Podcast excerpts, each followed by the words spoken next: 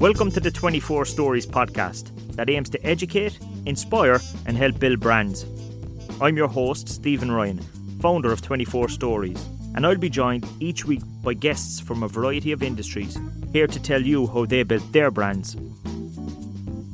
Welcome to episode 8 of the 24 Stories podcast. This week, we're going to look at the area of eco friendly athleisure. So, we're taking you to the waters, and I'm joined this week by Tom Cotter, the CEO of Ocean R. Welcome. Cheers, Steve. Great to be here. Thanks for having me.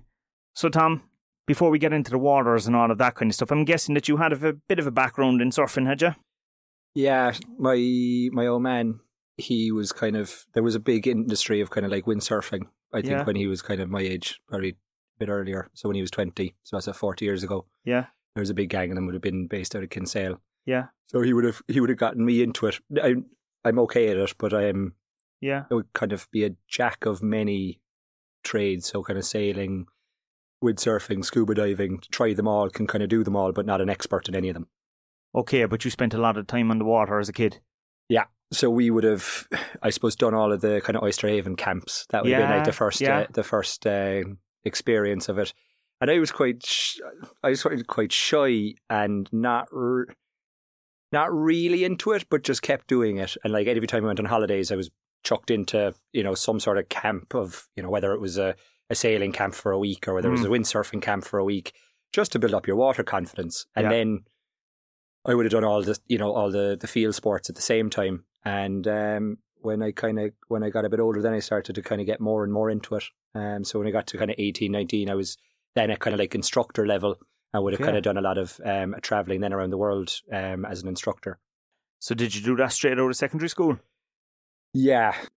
When I was doing my leaving cert, I had a very, very close buddy of mine um, die. He actually killed himself. Oh my god. So we were. I remember sitting in my your Capri's, you know, Yeah, you get the ones that you get yeah. experience for. And I remember sitting and uh, one in the big hall in Ashton, was in Ashton, and the door opened, and one of the teachers, you know, they very rarely walk in, and I can remember him walking around, and everyone kind of looking, and being like, "Oh, who's who's he going to, and what's it about?" Yeah. And he'd walk up, and he kind of come over to my over to my desk, and he said, "You know, um, can you come outside?" And and that was my first whatever paper one for Yeah. your prees Yeah. and that was you know came outside to the kind of devastating news literally my my best best best buddy and Was he in school with you? no so he was crosshaven i went to town Yeah. but we would have kind of known each other since we were Kid. yeah like born do you know that Yeah, kind of like, yeah, like kind yeah. of a not not related brother Yeah. and um whatever was going through his his mind at the time and it just put an end to you know the exams i did the leaving cert but like very i don't remember it i you know as i got through it. it not at all i remember remember my mum just saying you know try and get through it just you Yeah, know just get the yeah. piece of paper Yeah. i was going for um architecture Yeah. um, so I was quite into like art and the creative side of school, and so like art, um, architectural drawing, woodwork, you know, all that kind of side of things. Anything to do with design, I suppose. Yeah, Yeah. it was yeah. dyslexic, so I, you know, the idea of doing anything that was writing was uh, was was um, was not high on the agenda. So, long story short, I got to kind of September after the after the exams, and still like head all over the place. You know, really really upset. And my mom again just said, you know, instead of like lying around here for, you know, for this this year and missing it, would yeah. you just do something? You know, would you just try and would you try and just get into like either a part time job? Would you get into a part time course? Yeah. We looked at a few things and I ended up doing outdoor recreation down in Kinsale. Oh yeah. So there's a further education college there. Yeah. I'd say that up until that Christmas, it was like really hard. I probably did like two days a week and three days a week. But effectively, is to go in on a Monday and you do kayaking, go in on a Tuesday, do windsurfing, Wednesday, rock climbing, Tu- uh, Thursday, sailing, and finish up doing powerboating on a, on a Friday with maybe a half a day of actual uh, learning or writing. Sounds like a camp coming to life, kind of, maybe for a, a, like a, a kid summer camp, but turned into an uh, education experience. And the goal, like, there was a lot. Sounds awful, but there was quite a few people that were kind of in my situation. Okay. You know that you know they'd that they needed a break, whether that was you know someone who was burnt out when they were thirty and they were you know Yeah, had been in a yeah. professional job, or they'd had something like mine, or they'd had a an actual brother or sister maybe pass Mm. away, or their whatever it could have been. And the goal was, you know, that there was probably twenty four of us that you'd become an instructor in all those different disciplines. Yeah. Um, but again, it taught you how to be an instructor as well. So, like all public speaking, standing up in front of people, taking ownership, um, coming up with, you know, you have a school coming in, um, and there's, you know, 100 kids coming in, and it's going to be, you know, force five wins, and it's going to be pissing out of the heavens. But you can't turn around to their teacher and go, sorry, can't take them today because Yeah. they don't have a backup plan themselves. So what are you going to do is kind of as a as an alternative solution for Mm. the for the school. So that was in Kinsale, and that May um, didn't know what to do. A lot of people were going back to Oyster Haven. They were going to be the instructor there and, Yeah, and kind of yeah. get a bit of experience. And I had spent a lot of time um, going to Greece on our family holidays. We we just never go anywhere else. We just go to Go to to this one place in Greece. And um, there was a big windsurfing kind of uh, center, and and uh, so there's like windsurfing, sailing, kayaking, and diving. And I'd take groups of like say ten to twenty on like six day kayaking trips around these Greek islands, like Oh. absolutely phenomenal. Yeah. Couple that with like a lot of maybe partying, a lot of um, a lot of social in the evening versus getting up in the morning, jumping in for a swim, and then and then taking this kayaking group around. Yeah. And so I did that for the, for that season. Then went back to college, um, and then in the winter I'd work in Tubes. If you remember Tubes, Oh, the I do, surf, yeah, the surf yeah. and skate shop. The crash kind of uh, killed that, which Yeah, was yeah. which was a sad one to lose. So I did two seasons in in Greece, um, probably like five months um, stints, and then we came back, and there was me and my my now wife, girlfriend at the time. We would have been doing this all together, so she would have childminded and and I would have done the the instructing. And we got to September. I remember Tubes actually kind of closing up.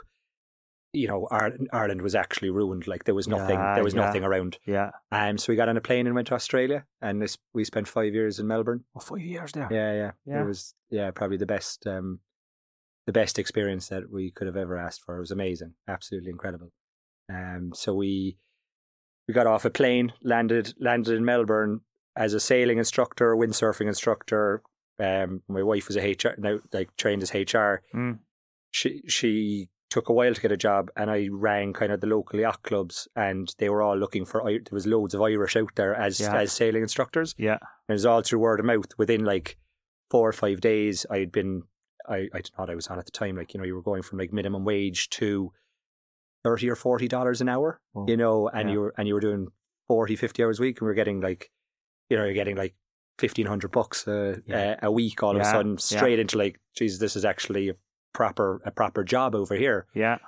And um, the thing I found about the Aussies is that like they're quite trustworthy in the the graduates. Mm. So they would kind of put you into a position, maybe even to a management position, and then hold your hand and kind of train you. So I was put into a management position to look after budgets and and marketing and advertising, and also do the training. But I hadn't a clue how to even open an Excel sheet. But I had a boss then that would actually sit down and go, "This is how you work a profit and loss account, and this is how you're going to present to the board." So I did that, and um, I ended up running kind of one of the largest sailing centres for participation. So it wasn't a very big, fancy place. It was more getting kids in the door, um, getting them interested in sailing, and then hopefully starting them on this kind of pathway to them potentially coming Olympians. Okay. So they had this this huge pathway going the whole way through. And like I think the thing that set us out in Australia is like our worth ethic. We, the Irish, the Aussies, kind of laugh at us a small bit, but like we ended up running the show, like in everything. Yeah. construction industry and and um certainly in our industry so like all of the the head coaches for even the olympic boats were all irish people. Yeah. all the biggest and and it's kind of sad because it means that like a lot of a lot of our talent is overseas being paid rather than actually training our teams at home because there, there is, we don't have the budget for it. Um but that's kind of not my yeah that's not my Yeah, world anymore Is it a case that they're trying to prove themselves abroad as well? That they're kind of mer- maybe kind of like, you know, um, nobody appreciated me at home, so I'm going to do it somewhere else. Is there a bit of that? I do they work harder when they move away? Like, did you? to be honest with you, I I didn't know anything else. I really I was I remember being feeling like really lucky to be in the in the position that I was in. Yeah. So it's either be like at home, maybe potentially un, unemployed, Yeah. or or you know being on minimum wage versus now being in a job that's you know I don't know what it was maybe like seventy five grand and I was twenty three. Yeah. Now that's Aussie dollar and everything, you know, but yeah, they were again. I just say like they were really they were really supportive.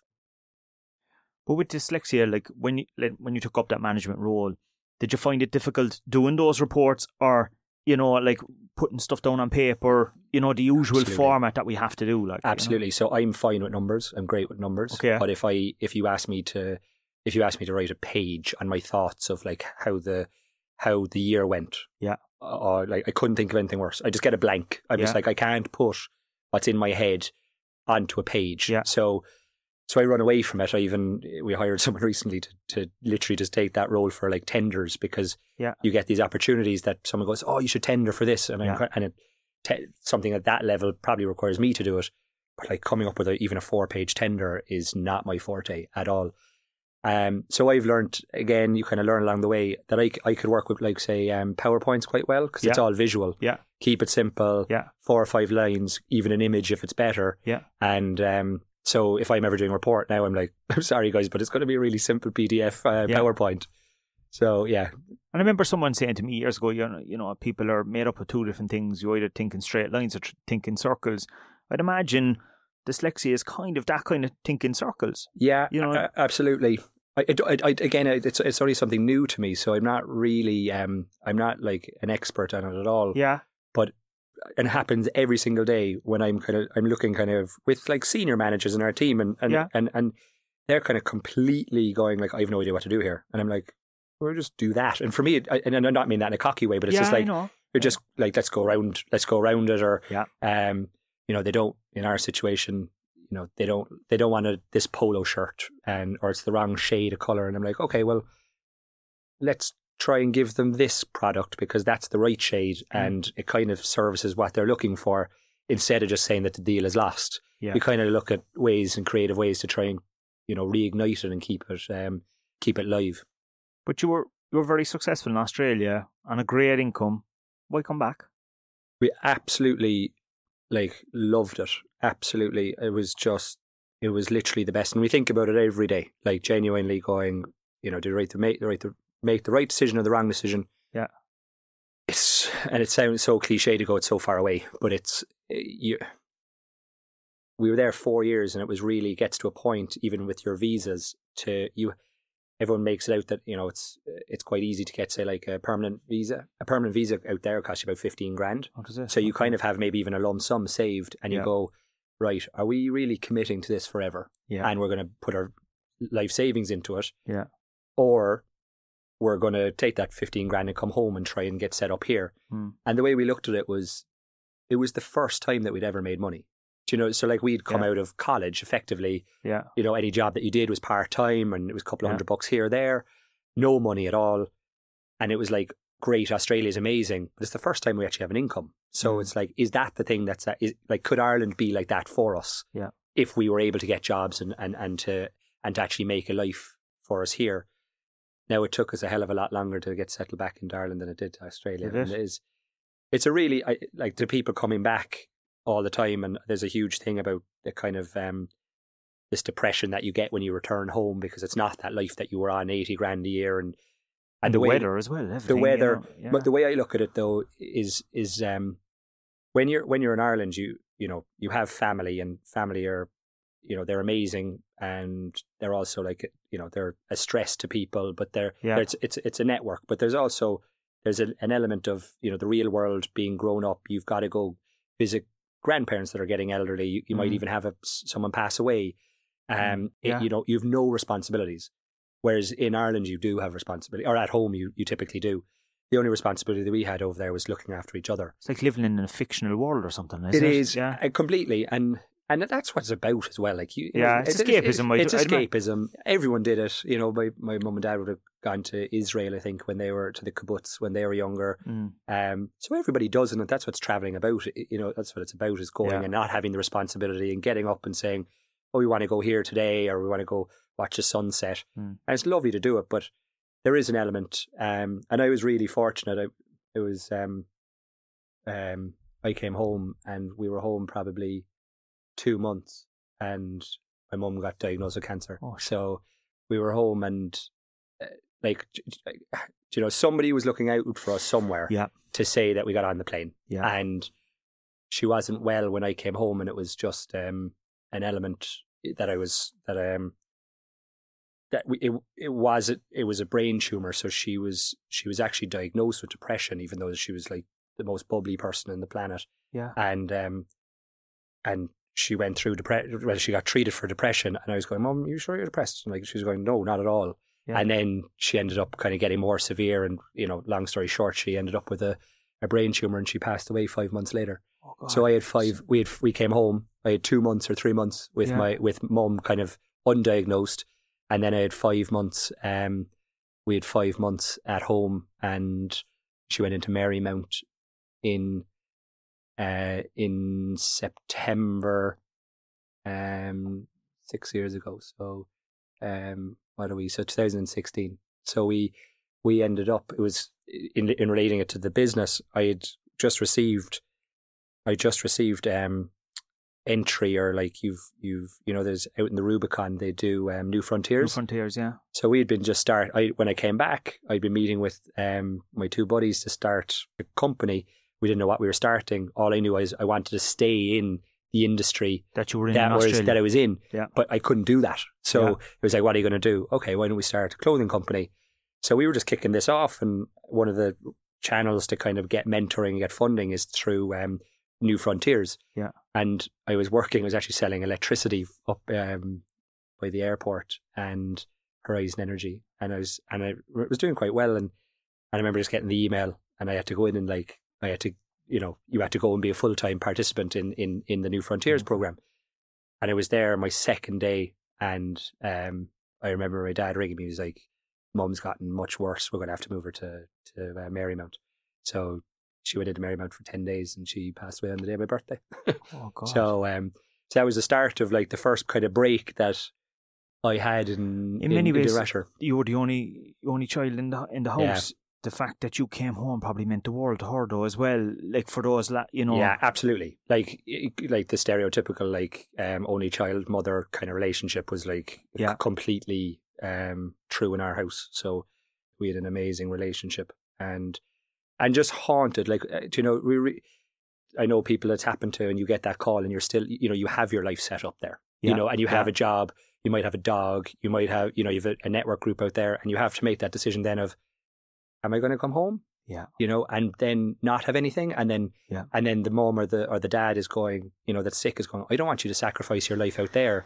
it's tough for so everyone. we yeah. were so we were really really lucky, and we were living. We we moved back in um to my family home, so um so we were there through it, and we could mind my dad, and Yeah. um so yeah, that was kind of the roller coaster of coming home, and kind of since then, And what did she think of your own initial business idea when when you were talking about setting up a company with your two friends? And yeah. Stuff, Funny enough, now I don't know if sh- if we if I can recall the time that we discussed it yeah. a lot. There was a real element of, you know, you're starting a startup Yeah. and you also, like, we were, say, 27 and you do end up having responsibilities. So, like, my girlfriend at the time, my wife, like, she was the one that's impacted because you're. You're you're doing startup world, and you're like, I'm going to be, Yeah. I'm going to go and run at this. This is my dream, um, but it's not paying me anything at the moment. Yeah. And so there would have been more conversations around, you know, are you aware that, you know, if you were actually in multinational, you probably would be able to go to the cinema at the weekend. You probably would be able to take for Yeah. for dinners and stuff like that. So there was um there was an element of that, probably conversation around just be sure about what you're doing. Really, and she was the person who encouraged me the most. Yeah. But she said, like, can you find a nice balance of having like a part time job and then doing it? And that's my advice to everybody these days is to Get that security first. absolutely. So when you started the business, there was you and two others, and what was the idea? You were going to make software, was it? Was Yeah. that was Yeah, yeah. So we used to we used to meet. It sounds crazy, but there was a bit there was a lot of logic to it. So there was uh, uh, the two lads that I started with, uh, Alex Musgrave from uh, Dog Day Media. So Mm. he so Al was like Mr. Content Creation. Um, Yeah. you know, he's he's been my best friend since I was um was young as well, and he he he would have always said like, you know, if you want to run at doing something, let's let's do it, and and it really excited him. Yeah. and so he he kind of stayed on as a I think he's a director still of Dog Day, but he stepped aside to kind of run at this for a while. Yeah. And then we had uh, John Downey who'd started Ramen you know, the the fast food. Oh yeah, um, yeah. so he yeah. had a business partner in ramen, but so the three of us used to meet, and we're all interested in like water sports. Yeah. and we used to meet in Palmentos and Douglas and have a, literally have a pizza like every uh, Monday afternoon, I think, and we just throw around ideas. And uh, John, I think, initially just said like, guys, what's one product that we all wear? And it's a it's called a rash vest. So it's basically that skin tight sun top, it's like a base layer, Yeah. but like you wear it underneath the wetsuit, or you wear it kind of for sun protection in warmer countries. Yeah. He said like, there's no brand that's just doing them well, but also that all the Google Analytics were going off the charts for like Google searches. Yeah. and you were starting to see them crap up, crap up in like proper like mainstream stores like Brown Thomas and things, Mm. and but they were still done poorly. Yeah. So we said, what are the what are the USPs going to be? Okay, we, let's do uh, bright, colorful designs. Let's kind of add a few kind of um, uh, different cut to it and some performance features that kind of make it stand out from the crowd. And then let's make them eco friendly. And at the time, there was probably, I remember looking for fabric, there was probably three fabrics that we spent three months trying to get. And now all of a sudden, like I've, I could probably name 30 or 40 eco friendly fabrics that we could use today. So it was really at that you were at the kind of start of it. Yeah, And um, and we did. I can tell the story both ways. You know, we we we can tell the positive story, which is like you know we shipped to thirty countries around the world. We were in stores in the UK, Australia, um, the west coast of the states, um, quite most of the kind of outdoory shops in Ireland. A lot of them in the UK, but realistically, we never got to the to the size of quantities that would like keep it as a business. Yeah. However, it would have been sustainable if I hadn't given up the full time job. okay. yeah. So you're so it could have been a nice part time gig. And then left and then and this is like my advice always is like leave the leave the um the side the, the sideshow bit outgrow the full time job rather than just going cold turkey and on all your income and going Yeah. this is going to work perfectly. And I said then it kind of blitz the savings a small bit and then that put that push that's put kind of like uh, pressure on you financially yourself personally and then that's massive stress. And I got to the point where I had to go back looking for a job. And it was funny. I went. I went to went to three interviews for for Morgan McKinley, and um, they, I got to the point that right, Tom, we'd absolutely love to hire you, but we I- you can't do it to you. You're like you're an entrepreneur. You want to run your own thing. Yeah. And I and it was like the nicest thing that they've ever that that they've ever done to me in, in not giving me a job. Yeah. And then I said, okay, what am I going to do? Let I'm going to go and apply for a startup space. And however this happened, like type into Indeed and said like startup, and it literally the title was digital marketing manager for apparel for startup apparel brand. And I was kind of going, exactly what I've just spent the last 18 months doing. Yeah. And I went out and I had an interview in the in the Bank of Ireland uh, hot desk over on Patrick Street. Yeah, And I went yeah. in and met met two people and at the end they just went, Listen, you know, we absolutely love what you did with Rasher. That was the, the Yeah. original name of the business. And we absolutely love what you did with Rasher. We'd love you to start tomorrow and, you know, and and do it with our brand. And I do you have any questions? And I was like, just no, not really. Like, thanks a million for the opportunity. And I said, what, um, you know, how many people are, are working in the team? Yeah. No, no, you're a first employee. And the guy goes, you know, this is, this is the CEO, um, and, you know, she'll be, she'll be managing you, but I'm the investor. And he said, I think you're absolutely mental to walk away from what you've created. Don't come on board as an employee, come on board as a consultant and we'll see how, and see how you get on. And within six weeks, he wrote us a check for 50 grand and that kickstarted the whole thing again. Whoa. so kick like as in the existing company, the the Rasher business. Yeah, yeah, yeah, yeah. So again, probably still focused on rash vests Yeah. online and in retail. Yeah. That was still the that was that was the still the goal then, and that was December like eighteen, Mm. and what happened in December eighteen changed the business. So we'd built a really like the brand and the, the creativity of the brand was was really really cool. So we had like graphic designers from all over Cork, basically creating really outlandish, like funky rash vests.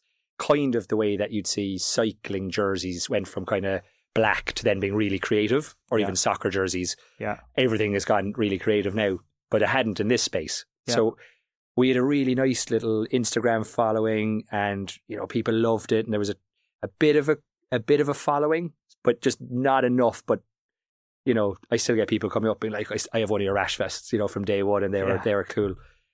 And that that December, I got a phone call from the Australian Sailing Association through none of my connections, and they said, "We're just after coming across your Instagram page.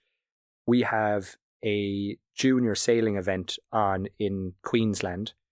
Um, we'd love you to design a rash vest for us." And I said, "That's not really what we do. Mm. Um, we just sell our own one. I can put your logo on it if, at the moment." She goes, "Well, I need eight hundred of them. I'll pay you up front, and I'll pay you full price." And I kind of was like, "Oh, geez, okay, maybe we actually will do that." Yeah, yeah. So we went from being able to like not scratch two pennies together to getting an order for 20k. And uh, we got a product made with a flag manufacturer in Poland. Product was the design was brilliant, but the fit of the product wasn't great. Okay. And but what we did was it was cheaper to fly them out as hand luggage and go to meet all these yacht clubs that had like come into this one event. Yeah. So I rock out and they're like, Who's the Irish guy? So I just sat like in the cafe or in the bar at the front with all these kids wearing like they had like pineapples and bananas and like luminous blue and like they were so eye catching and anybody that went, These are amazing. Who to talk to, go talk to the Irish guy sitting in the in the bar. Yeah. And um, so I just had all of these kind of I wouldn't call them like trainers or like instructors from their local yacht club because this Mm. was a national event. Yeah. Coming over and like, we'd love to do this with our event. And I was like, yeah, yeah, no problem. Here's business card. Here's business card. Came home then and we probably got like five or five or six orders then off the back of that. And it's funny how you never, you never really follow the same thing that uh, that was working. So we probably continued investing in the brand for, you know, the next year. We released a new range of rash vests. We invested in digital marketing. We did all of that. And then one day I was like walking down the street just going, why don't I just double down on what's actually making us money? You know, instead of instead of like selling to the consumer, which we're doing in dribs and drabs, Yeah. why don't we actually just try and contact teams and events and see if straight we to the organisation. just straight to the organization and see if people are interested. Mm. So it turned out there was a, there was a lot more people interested in the idea of we're promoting sustainability at our event.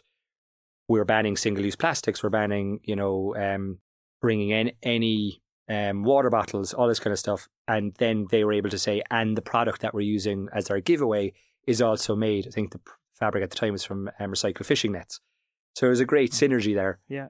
And uh, looking back at it now, I actually didn't realize that the consumer part of building the brand was delivering the B2B business. Yeah. So it's something that now we like really invest in um, the consumer side. So having your Instagram, having your content, you know, having your own store that sells your own products, which is really only 5% of the business, whereas that B2B side of things is 95% of our revenue. But the reason they come to us is because you're a brand. It's not you're not a you're not dealing directly with a factory. Hmm. They want to be able to point their customers or their followers or their stakeholders to the brand that they got their recycled product from. A lot of B2B businesses could probably learn from that because they don't have, what would you say, a great front end in terms of their brand image isn't perfect. They tend to shy away from putting nice images out there, videos, nice graphics. You know, they don't even have brand guidelines. You know, they just go sell, sell, sell. and it and again it takes it does take investment you know it's It not does, yeah. it's not a and i and i'm i don't even think that our content creation is at the level that it needs to be um we have a hell of a lot a long way to go. And but at the same time when you're dealing with at the moment like what we're dealing with say suzuki you know or um big global organization and they're jumping onto your you know they you know, you're dealing with maybe even a marketing agency between you and Suzuki, and they're dealing with the marketing director over there, and then he's pitching it to the CEO and the and the and the senior team, Yeah. And then they're going, oh, but who's making it? And they're going, oh, Ocean R is making it for us, um, and then they jump onto our website and they go, actually, you know, that's pretty impressive.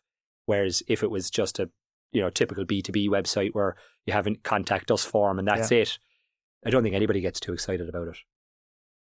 So with the progress then of the B2B side of the business, was it a case of, we're going to have to rebrand. Yeah, absolutely. So before we rebranded, we got probably two of our s- kind of household names.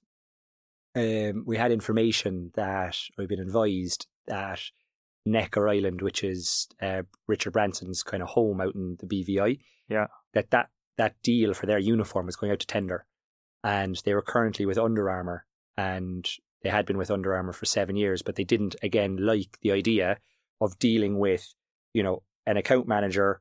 You get sent kind of you get sent the catalog, and you're just they're just a they're just a small fish in a really big pond. Yes.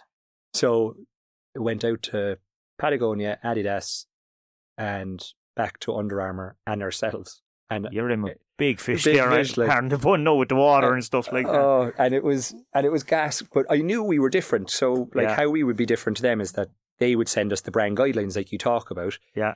And then they would send us some like inspiration. So like there's no better place to get inspiration. They have like, you know, flamingos, they have beautiful floral um flowers, they've got um turtles around the place. They've they have everything that you can use to. Yeah. design like in the design.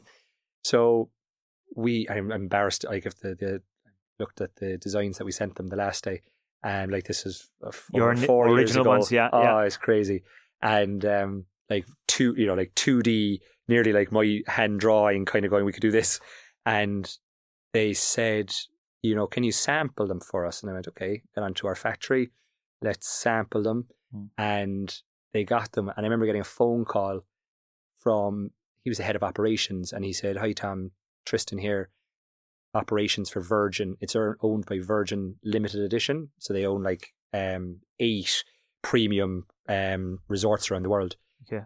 Tristan here, I'm in London. Can, are are you here tomorrow? And I remember being like eight o'clock on like a Wednesday night, and I was Ryanair. Yeah, I'm actually funny enough, like I actually am, Yeah. Yeah. and jumped on a Ryanair flight. And it, I couldn't genuinely now. I couldn't afford the Ryanair flight. I had to borrow for the Ryanair flight. I, I, and I, I mean that. I remember getting on um, to my dad at times like, I need your credit card. I need like eighty Yeah. euro and probably you know hundred euro spending when I'm over there. Got out there, walked in, ten minute meeting. He literally went. I just wanted to make sure you had two arms and a head. Um, and if something went wrong, I'm calling you. Yeah. And I was like, great. And then three days later, a phone call me, congratulations, you got the order for the entire, there's 140 staff on Necker Island Oh. and their boutique gift shop. We went from like, again, like, you know, that 20 grand bit one was the biggest one. And then this was, this could have been like 80 or 100K. And we were going, bloody hell. And it was just the name. But So it was to be associated with them would Oh. also open the door to maybe people who would want to be like them. Yeah, absolutely. So in the in that um, industry, kind of that private island industry, Mm. they're seen as the guys. Yeah. So it's 350k a week to stay there. Um, and that's to rent it for 24 people. You rent the entire island, 350 grand. So people get headhunted all the time to come and then run other private islands. So I was really fortunate enough to, um, when we got that investment early on, I had a, um, a girl, Christina, join, um, and she was our kind of first. She was she's now done everything. I'd say she's she's done like accounts payable, she's done sales, she's done marketing, she's done operations, she's done everything, and she was with me for the whole thing. So she ended up being like sales, and I we just went get a list of all the private islands in the world and start calling them. And like now, if there's a list of twenty of the top private islands in the world, we work with eighteen of them. Whoa. Now, it it sounds really again. You can tell the story however however Yeah. you want, but they could be small. Like they're not. Yeah, they're, They're, it could be like you know, literally, it could be two and a half grand, and and and the other, and some of them might be slightly bigger. But again, that just opens it opens doors into into other places. So we kind of went, like I said, from building the consumer brand, having that presence online, and and and probably some product validation by the stores that we were in. Yeah. To then getting a couple of nibbles from kind of events and teams, to then getting the Necker Island one, and then just starting our journey now in super yachts, resorts, and we call them like marine corporate. So Suzuki's kind of got like they, they sell engines for boats. So Yeah, yeah. that kind of marine environment. And we'd still operated under Rasher for a long time, but we were now doing oh, I'd say we, we might have been doing like 140 different products, all from a sta- sustainable materials. And not just uh, the rash vest No, no. So like we'd done like you know again, it, it's kind of it's casual wear big time. So it's like it's nearly active wear. It's active wear into this premium market. Yeah. So you're talking, you know, Necker Island sounds really um, fancy and all the rest of it, but like they're really casual. So they're wearing swim shorts Yeah, and yeah. polo shirts, and they want to be sustainable. So now we were telling them your order has saved, you know, let's say fifty thousand plastic bottles from going into landfill. So their marketing team is delighted. Hmm. They're promoting it. Then you're getting more inquiries from the people that follow them on social media. Yeah. And we really wanted to do kind of like joint PR with a lot of these names that were coming in. Yeah. And the feedback was we had great relationships with them. And feedback was, guys, like, you know, have you thought of potentially changing the name from Rasher? You know, it made sense when you were selling us one product, Yeah. but now you're selling us uniform and and you're talking like, you know, bigger household names like the Four Seasons where you have a really strict communication plan Mm. and you know they're very sensitive of who they partner with. Yeah. And um, I said, yeah. So we we we did a, a round of funding um, with Enterprise Ireland and and, a, and an investor, and one of the the, th- the key things that we were doing with that was going away and just getting our brandings um, sorted. So we we got onto a, a company owned actually by a guy from Kinsale, but he lives in the south of England, Brandwave, and they do like sports branding. So they'd worked with all the big boys, like they'd worked with Helly Hansen, they'd worked with Musto, they'd worked, and it was really nice for them to come and go. This is what we think. This is you're you're you're selling premium product to a premium customer. yeah. You need to have premium um, font. You need to like come across as being um, of that of that kind of um, industry. And and they were the guys that came back and said, you know, would you consider changing to Ocean R? And it's gas. Like people that we would have contacted the week before under Rasher were now sending us inbound inquiries as Ocean R. I was going, we did the exact same thing. It- yeah. But It people is what a say name does, isn't it? it's just if, if you, people say that branding doesn't matter, it completely does. does, yeah. You know, massive, a massive, massive part of it. So he kept the R. Kept the R. That was the. and do people ever ask you what does that mean? Yeah, and and and you know, it, there's there's been a number of of words linked to it, like recycled, Yeah. um, uh, return, reuse, um, and it just it's just stuck there since the Rasher day. Mm. Um, so it was Rasher was just an abbreviation of rash vest. So I'd love to come up with a big flamboyant sort of story for you, but it's actually just it's just there Just for for branding. yeah. yeah, yeah. And Tom, going on the, I suppose, the sustainable, eco-friendly, you know, the products that you have. Like, how do you go about sourcing that? Yeah, sourcing it's gotten easier in all honesty. So it's we we we have um like a six pillar approach to our our sustainable um call them our, our six sustainable pillars. One of them is fabric. So Okay. you everything we do we look for like a cert. So whether that's organic cotton or whether it's recycled polyester. The recycled polyester can kind of come from literally ocean waste that's being collected. It can come from recycled fishing nets or it can come from recycled plastic bottles. Yeah. And the caveat you always kind of ha- try and be as transparent as we can. Caveat that you always put is that because of the deterioration of the the plastic from the ocean and the and the and the fishing nets, you have to um, improve the quality of the polymer by adding some recycled plastic bottles to it. So if we have a fabric that's recycled ocean waste, that kind of means that there's probably ten percent ocean waste in it, and there's probably ninety percent recycled plastic bottles in it. Okay. So our fabrics are one. We then basically our factory we make everything in Europe. So we our community. So we talk about people, people, product, and planet. The first is people is our community. The second is our product. So we look at the fabric, but then we do a full life cycle analysis of the product from start to finish. Mm. So how much carbon has been involved, how many people have touched it, how far it's travelled from fabric through to the final the final product landing into Ireland, how much water it uses, and basically all the products that we sell have a QR code on it now where you can scan and get that information. The next we have then like we have a take back system in place. So when we work with say Necker Island, we basically offer them at the end of every year to return the the the, the uniform. We repair what we can and then we recycle the rest of it. So instead of it going to landfill in the BVI, we can basically shred it in Riga and then it gets sold to the um, to a car seat manufacturer and they use it for the stuffing in the car seats over Oh. in over in Riga. And then we so we offset all the, the carbon for, for the business and the products. And then for every product we sell, we remove a kilo of ocean waste with a with a kind of a plastic um, collector in, in the Mediterranean.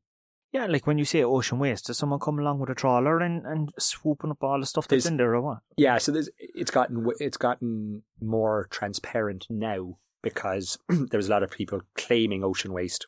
What does that mean? But you can have ocean bound waste, you can have ocean waste, or you could have like coastal waste. Mm. So like ocean waste means anything five kilometers off the off the um, the coastline. Yeah. Ocean bound waste is then collected in rivers, and then coastline could be that was on the beach. So, and then you have, and then you have like upstream waste as well, and it's collected, you know, before it comes down into the into the rivers. So we could have we, we have a, a variety. We have people that are actually fishing for it, uh, literally fishermen that are going out Mm. collecting it, and then that gets handed back into a recycling center. The recycling center will uh, send it off to be processed, and basically what happens is it all gets shredded. It then gets it goes into an extrusion line where the you shred it and then it goes up, it melts, and then it comes back down in kind of nearly like um, spaghetti.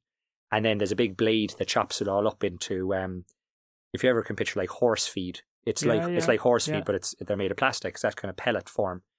We send the pellets off to a off to a mill, and they they basically melt it, and it comes out like candy floss. It comes out into yarn, Yeah. and that's where we get involved. We buy that yarn, and then we'll we'll basically make fabric from from that yarn. So we have about eighteen fabrics that we use, and um, we'll say I'll give you an idea. Let's say there was for the rash vest, like we talked about, there's twenty percent spandex in it and eighty percent polyester. So there'd be eight strands of of um, polyester, and there'd Yeah. be two of spandex, and then that gets we- woven into a fabric. So you've got a, an element of elastane in it, and then you've got the polyester as well. And then we'll stock that in the factory in Riga. And when people order off us, we basically go, "Oh yeah, what fabric do they want to use?" And then we'll pick the one that they need and, and, and pass on that marketing message back to them. I'm guessing it's it's costly to put to do that process, is it? Yeah, like so we're to be completely transparent as always. Is um we we don't get involved with the fishermen. We pay the um the charity that employs the fishermen to take their waste. So we'll get involved. We'll basically get involved at the yarn stage where it's coming out Yeah. um as that candy floss like material. And there's we might have I think it's about eight or nine different sources for that different yarn. Could Yeah. be Poland, Italy, kind of from the Med, and then it could be Taiwan, China. There's there's a lot in the Middle East as well. But like the problem is when you go down to costing it to do to like to pay for that yarn is probably five times more expensive than paying for from anything else. Mm. But the benefit to doing it from recycled is eighty percent less water, ninety percent less carbon. Um, just the fact that you're taking plastic out of a of landfill or preventing it from going to landfill or ocean. So the the upsides are enormous. Um, and now we're starting to look at new fabrics um, that would potentially replace polyester. Um, so we're now getting involved with hemps and we're getting involved with natural fibers at the same time. Must be very rewarding though to think that you know it. You're like the opposite of fast fashion. Yeah, I, and and there's a, there's a new uh, just in the European Union recently. There's a new directive that the Europe is going to ban fast fashion practices. Yeah. So I think we're we're in a good space, but we're going to have a lot of competition from the big boys. Like They'll have to they're, change, they're going to have to change. Um, and they could buy your material then. They could buy your material. The the we're like the thing that you take comfort from is that we we have our own factory. So what like what actually ends up happening in a lot of cases have a relationship with a factory in Portugal, and recently Reebok came in and just took the whole capacity of the factory, and we had a we had a collection ready to go with them, yeah, and it was just sorry, you know, the guys have come in and taken the whole factory.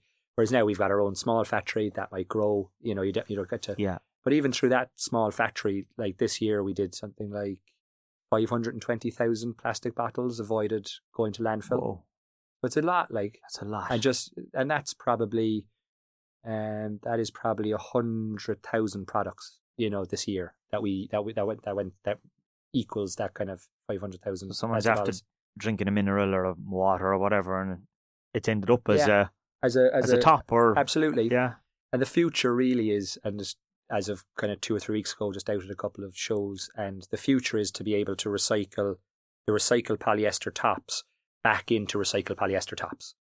So the that's one of the limitations to using plastic bottle into polyester is it at the moment the technology isn't there for it to go Mm. recycle for a third time. So that's where we end up shredding it and putting it into the stuffing of of car seats or into the into cushions. Like we've a a number of our resorts will actually buy their own branded cushions out of the ocean waste fabric, and we use their uniforms to go into the stuffing of the pillow.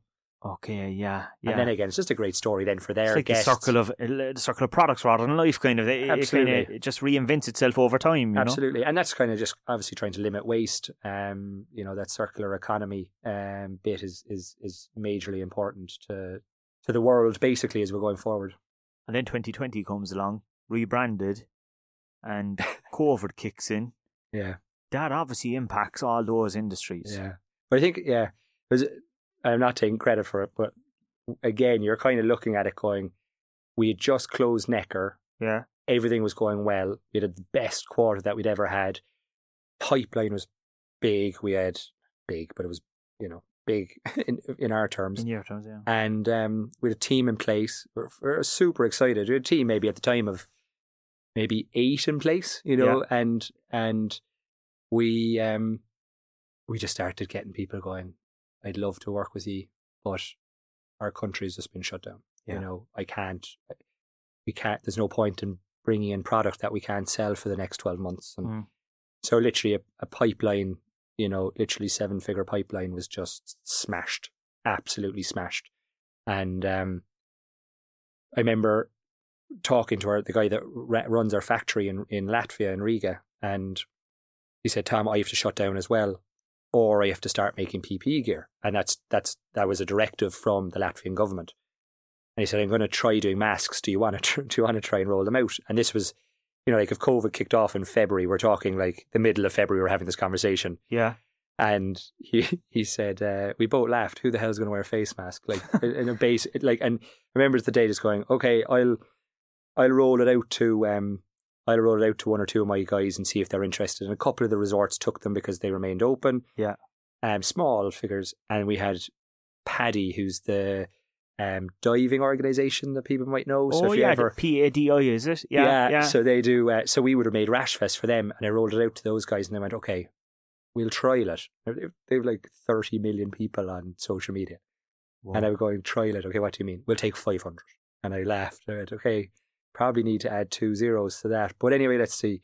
So on a Friday, we designed a couple of designs. They put it out, and again, it was using our sustainable materials. So yeah. it was yeah it was made from ocean waste the the polyester was made from ocean waste so not only were we early to the face mask we were also the sustainable face mask made from ocean waste custom designed reusable it was ticking a lot of boxes Yeah. no single no single use plastic all this kind of stuff so we were, we were kind of there right at the beginning and they released it and they sold the 500 out in something like 18 seconds. Mhm. and they came back and we need we need more. And I went okay how many more? Another 500 like okay. So that was on the Friday and by on the Monday they were up to 20,000 they needed 20,000 face masks. So we did in that in that year it's we managed to keep everyone employed. We managed to keep um all the lights on. I think we went on to that um subsidy payment maybe for like 3 or 4 weeks Yeah. we came out the other side of it and like somehow and then you were looking in 2021 and everyone's going oh you know this is great now the world is reopened that was the scariest year that was that was That it wasn't was back tough. to normal yet, really. Yeah. not in our not in our space you know it was it Those was islands were still affected, and not, They were. know, there wasn't And- much travel. no travel you had like you know Caribbean would be massive for us and they Yeah. they were they were closed uh, Maldives is massive for us they were closed but again the the investment that we had raised we probably had like loads of plans for that money Yeah. but we had to use that to kind of keep the lights on and Yeah. and we made that decision as a as a company as a kind of a board we went you know we either roll up in a ball Yeah. save the money and Yeah. come back or you're here for when the world reopens Yeah. so we kept the lights on again we're like this isn't going to last forever we had everyone working from home as many people did and there's a few poor um, sales guys around Cork that would have um, that would have worked with us and I remember after the rebrand we had no website no catalog probably an email address and we and COVID and we had these guys, sales guys and we were like beating the sale guy up being like you're not hitting targets you're not hitting targets. And we were like we don't have a website we don't have a catalog. And in fairness to them they must be the best sales guys out there because they they managed to to get something through the door. It was amazing. So that was 2021, and we so we survived that, and then we're back this year, and we've had yeah, definitely like as our journey goes, it's supposed to be our best year, but we um we got to a position where we were able to acquire the factory that we've been working with for the last four or five years. Well, So- you, it was outsourced all along. It was outsourced all along. Yeah. Um, so we had that's how you do it. Really, you'd partner with. Um, we'd been to Italy, we'd been to Poland, and I got a phone call one day off a guy, um, a New Zealander living in Riga in Latvia. I said, you know, do you want to come out? And we started that relationship probably four years ago, and then did he do the first? He did the first Necker order, so it was yeah that long, and then early about a year ago to literally to December last year, we started the conversation about acquiring it. Hmm. That took us interesting an interesting sidestep um, this year. So we had just sat down with uh, with the solicitors in like December last year. We issued three letters of offer, and I spoke to this guy Peter like every single day. Like we were business partners, and um, Yeah. he's an, an older guy that had like loads of experience. And p- part of the deal that we were going to do with him is that they would get a, a chunk of equity in in Ocean R, so that Yeah. he would stay on as a business partner. And we, like I said, we speak every day, and out of nowhere, he just went quiet. And I remember going, "Bugger!" Like he's either something has happened, or you know, I doubt, don't think he would have ripped me off. But like, Mm. there's all that uncertainty in the back of your head. And we were now at the time, I think we were exhibiting in like Dubai Boat Show, and I get off, a, I get off the plane from Dubai, and I just get open my WhatsApp, and I have a message from my solicitor saying, unfortunately, sad news, Peter's passed away. Oh, so it, the, his this guy had, that I'd been you know dreaming of kind of you know bloody building a building a business with had gotten three strokes and and got COVID in the end and and, and sadly died.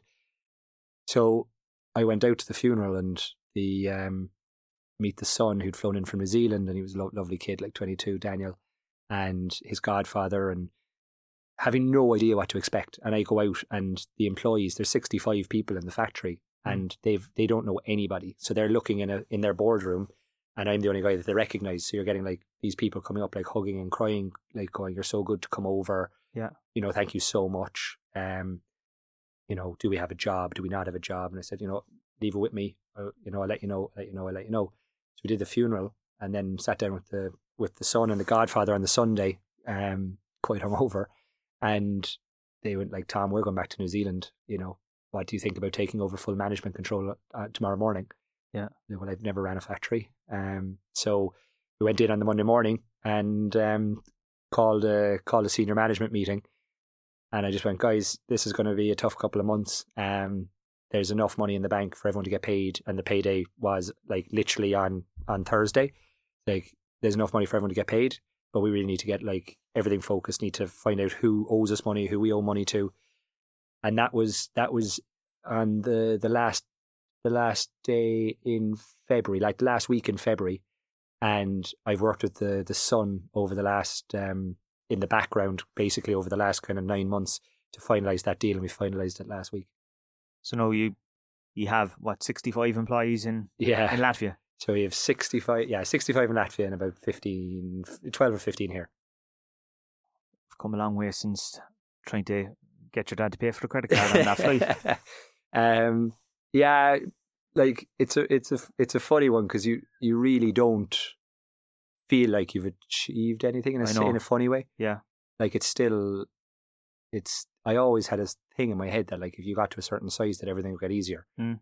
Complete opposite. Like, you know, More headaches come, do they? more headaches come and um I I I struggle hugely with like confidence. So I'm Mm. like like a buddy of mine who's got um he owns like M&P O'Sullivan's um ca- the cash and carry. Yeah. And he'd always be like, you know, once you once it dawns on you that you're well able, you'll actually you'll do well. But Yeah, like I yeah. just I always sit there kind of going you're second guessing yourself and Yeah. and you don't really have the confidence to kind of to not to drive it forward because you drive it forward definitely, but it's it's kind of like self belief, I suppose. So yeah. um, we had um, yeah, I think the proudest the proudest moment we had recently was we um, flew the team in Ireland out to Riga, and we had an awards night for uh, for all of the crowd in in Riga. So we had seventy five in the room, and I was able to talk about Ocean R to you know these new the, the new team, And you know, again, they're just overwhelmed. Like, these seamstresses, like there's a team of like 35 seamstresses. They'd never, they'd never had a three course meal like for a Christmas party, and Yeah. we were able to bring them all together Yeah. as part of the senior team. There was no like difference as you would in Ireland, but Yeah, it's yeah. um different culture in different, different cultures. Yeah, yeah, absolutely. And I was like, you know what? This isn't this isn't you're the production team and we're the sales and marketing team, and we're not going off to do like big fancy things and just leaving you guys to do. You know, we might you know have a an in house party, so it's all part of the one team, and and they the reception was absolutely incredible, like unbelievable. Um, I I questioned doing like an awards night, but we got everybody to vote. You got everyone to vote for their peers, so it was like Yeah. who's the who's the most helpful in your department Yeah. who's the who's the hardest working. So they all they all voted. So it wasn't like the management telling them. Yeah. And like unbelievable. Like they all like standing ovation all the seamstresses said standing ovation to their peers that were receiving an Yeah. award for the first time for the recognition of hard work. All the way up to like our our head of marketing receiving you know uh, a standing ovation Yeah, for, for hard yeah. work work. So um, yeah, it was super. It was probably the first time that I've like real sense of like pr- um, proudness from Yeah. kind of bringing everyone together. And you've got a lot of great publicity. Am I right in saying that about a year or two ago you got covered by CNN? Yeah, that was the face masks. It was gas. So the that was funny, yeah, because CNN, Forbes, and Leonardo DiCaprio all po- posted in the same day, and it was. I remember, you know, the way we were all in lockdown and used to have, um, you'd have like uh, quizzes, like with your buddies. Oh, you know, like yeah, so yeah, someone yeah, would like host a quiz, and you'd be like, "This is my social interaction on a Friday evening." Yeah. And one of the girlfriends of my buddy who was doing the quiz just went, Tom, um, are you doing those masks for for PADI for um that's you know the recycled ocean waste? I was like, Yeah. Leonardo DiCaprio just posted it on his Instagram. And I was like, That's that's funny. It crashed our whole so we were doing consumer as well, selling. And did he tag you in the post? tagged us in the post, and I, I must have done every radio station in, in Ireland after that. It was funny. It, it was just like feel good things because it was such a terrible people are time looking for stuff like that. Yeah. it was um and yeah if we could just get that sort of coverage now with our mainstream Yeah. products that would be the ideal situation Did you send them out any products or anything? No. they, do you know what happened was there was so many tags I, whatever whoever runs his social media took it down after about 24 hours Yeah. so I, whe- whether they don't promote businesses Yeah. or something Yeah. it was like it was just whipped down because there was all these tags like Tom Cotter Tom Cotter Tom Cotter Tom Cotter um, and like all the buddies like writing underneath it being like this is my friend and Yeah. and then all of a sudden it was just whipped down. And that's a big thing. Like you went back to that whole isolation thing in Australia, where you're in your own little bubble, whereas here you have that network. Even people that only half know you would tag you in a post like that. Absolutely, yeah, yeah, It is an Irish thing as well. yeah, and it's great. People like it was such a weird time. Like I think we all forget about it. Yeah. We were talking. Like, We had our Christmas party the other day, like as our buddies, and we are going. This is the third Christmas. Like we haven't done anything for three Christmases. Yeah, yeah. And um, it's nearly like you need to kind of take. Someone said it to me a couple of weeks ago. Like, just take a day or two to like actually reflect and go, that was tough. Mm. We're through it, mm. and you know, and just remember kind of what we're kind of grateful for, I suppose.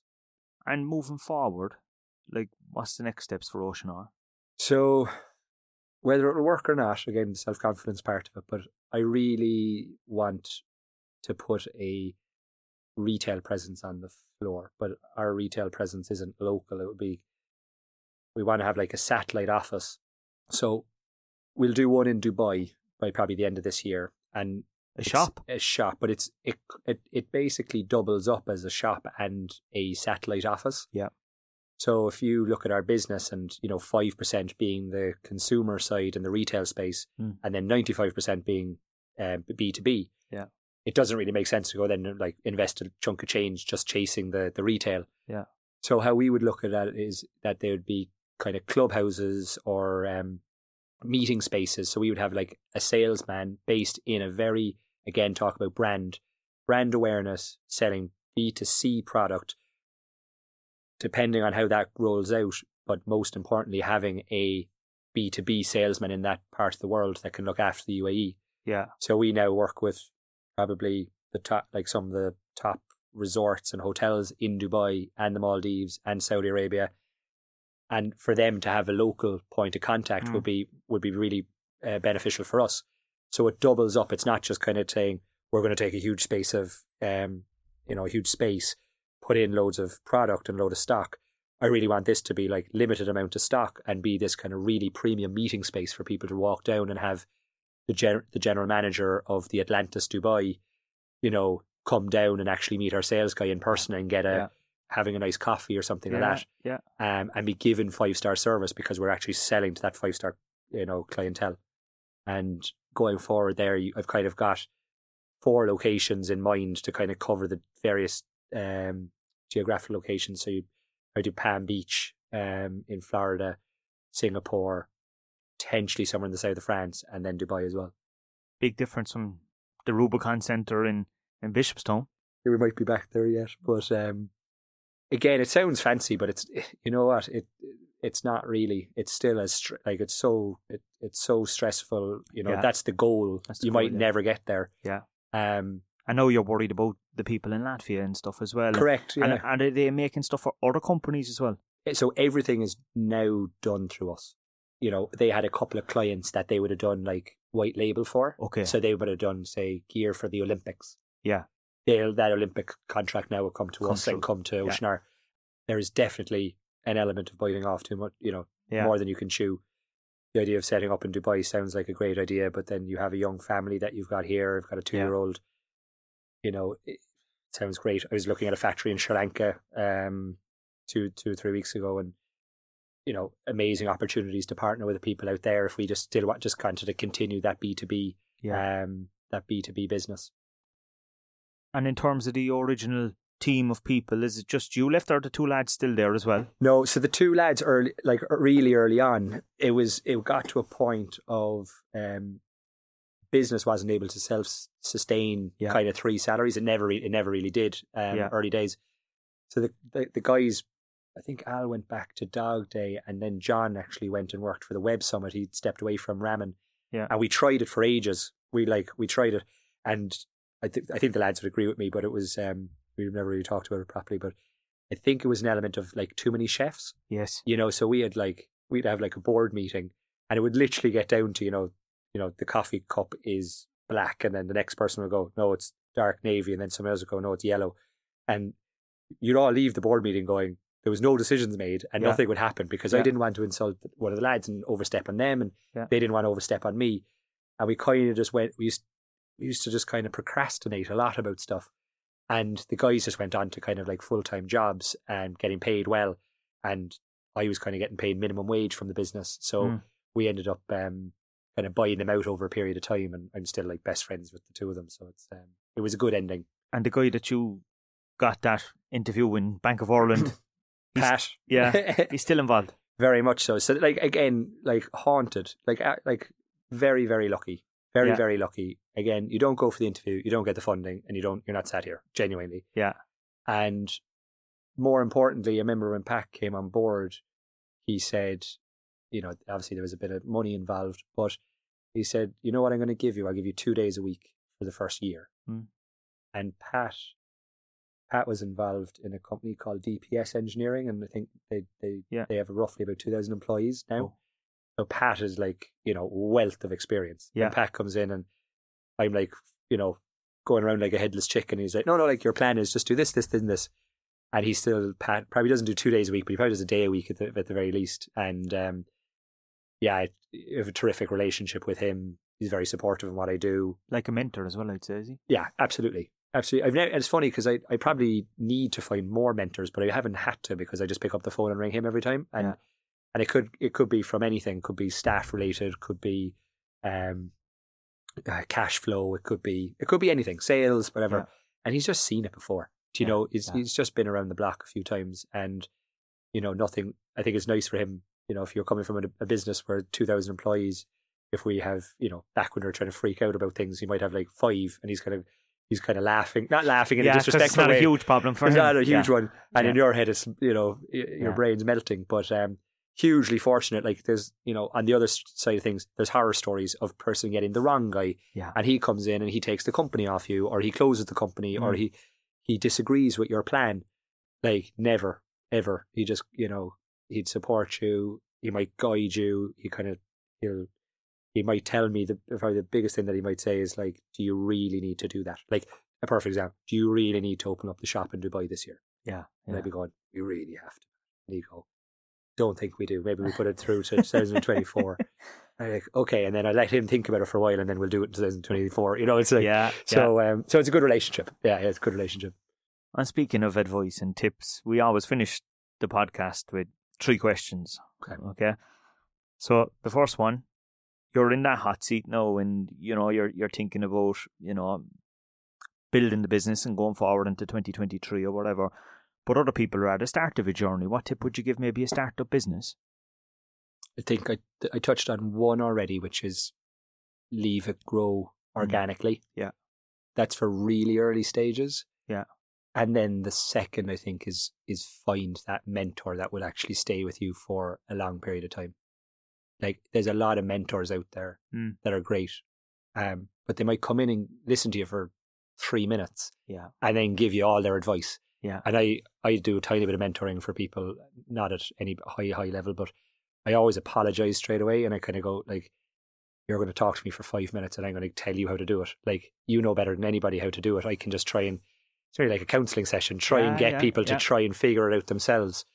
Um, but if you can get someone who's actually going to listen to you for an hour, or you put a brief together and listen to you for an hour and maybe meet you once a month for for the next 12 months Hmm. i'd like to kind of say that that shouldn't cost you anything if if you find the right person Yeah. they might just do it for their own interest Yeah. semi-retired Yeah. trying to trying to um get involved in something and see something grow Yeah. And what tip would you give an individual? So I'm thinking even that person that's, you know, the Leaving Cert student that you were, that maybe, you know, was going through a hard time. You know, there's probably a lot of younger people listening to this, and even older as well, that are going through a, a tricky stage in their life. It's really it's it's really cliche um about doing what you love like i absolutely love what i do i don't think you can go through the hard times if you don't love it Yeah. like Yeah. it is going to be a stressful journey um if you enjoy the journey rather than going i want to be a millionaire in a Yeah, year's time yeah. then then that's half the battle Yeah. It's less about the money and more about, I suppose, living for each day and loving what you do and loving the journey that you're on. Yeah. like I there's not a point there's there's not a point in the in the last say five years that I've gone I I do not want to go to work tomorrow. And and that's really unique. The last question I have, it's in association with our show sponsor, Skillsbase. So, taking your industry, what's the essential skill you need for, I suppose, the activewear industry in particular? I'm terribly not lazy is the wrong word, but I delegate Okay. everything. Yeah. And I've like worked with people who don't. So I'm I would say like jack of all trades, like expert in none. Mm. So like delegation is great. Um and, and I, I think like Without kind of speaking down to people, like, but you Yeah. know, you're talking about people skills. Yeah, and my, my problem is I think is uh, I try you kind of try to be friendly with everybody, and Mm. then it's very hard then to be the kind of um, disciplinarian then as well. Yeah. and when you're growing a company, you kind of need to be both. Yeah. So I'm not great at confrontation, so I find it really hard to bring someone into the team or into the into like one on one meeting and go, hey, you need to improve on this, this, and this, yeah, and then that means that you kind of you avoid it, and then that kind of that might grow, and then you have to have a bigger conversation, and that's even worse. So if you if you're a good people manager, and a lot of people might get that experience, um, you know, in a in a multinational, and then if you're starting your own bit, you're probably used to those performance appraisals, and you're probably used to having those Hmm. one on ones where you you need to follow a process. I don't know what the process is. but I'm guessing that the 24 year old out in Australia that was thrown into the deep end as a manager, that probably helped with the people skills.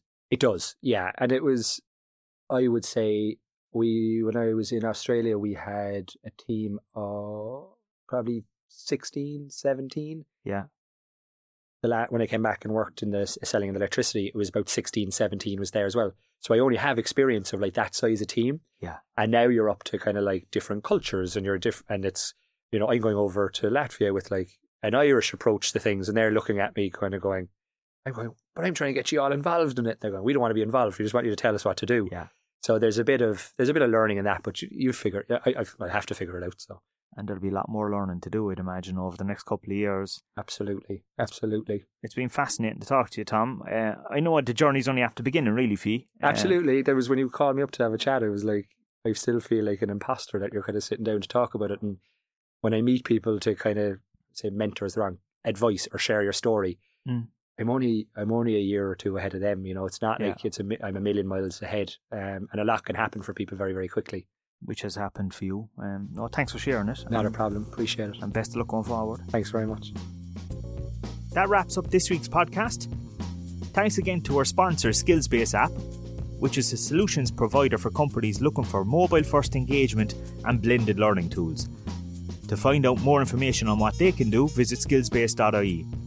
Don't forget to like and subscribe to the show and get in contact with us on all social platforms. I will be back again next week with a brand new episode.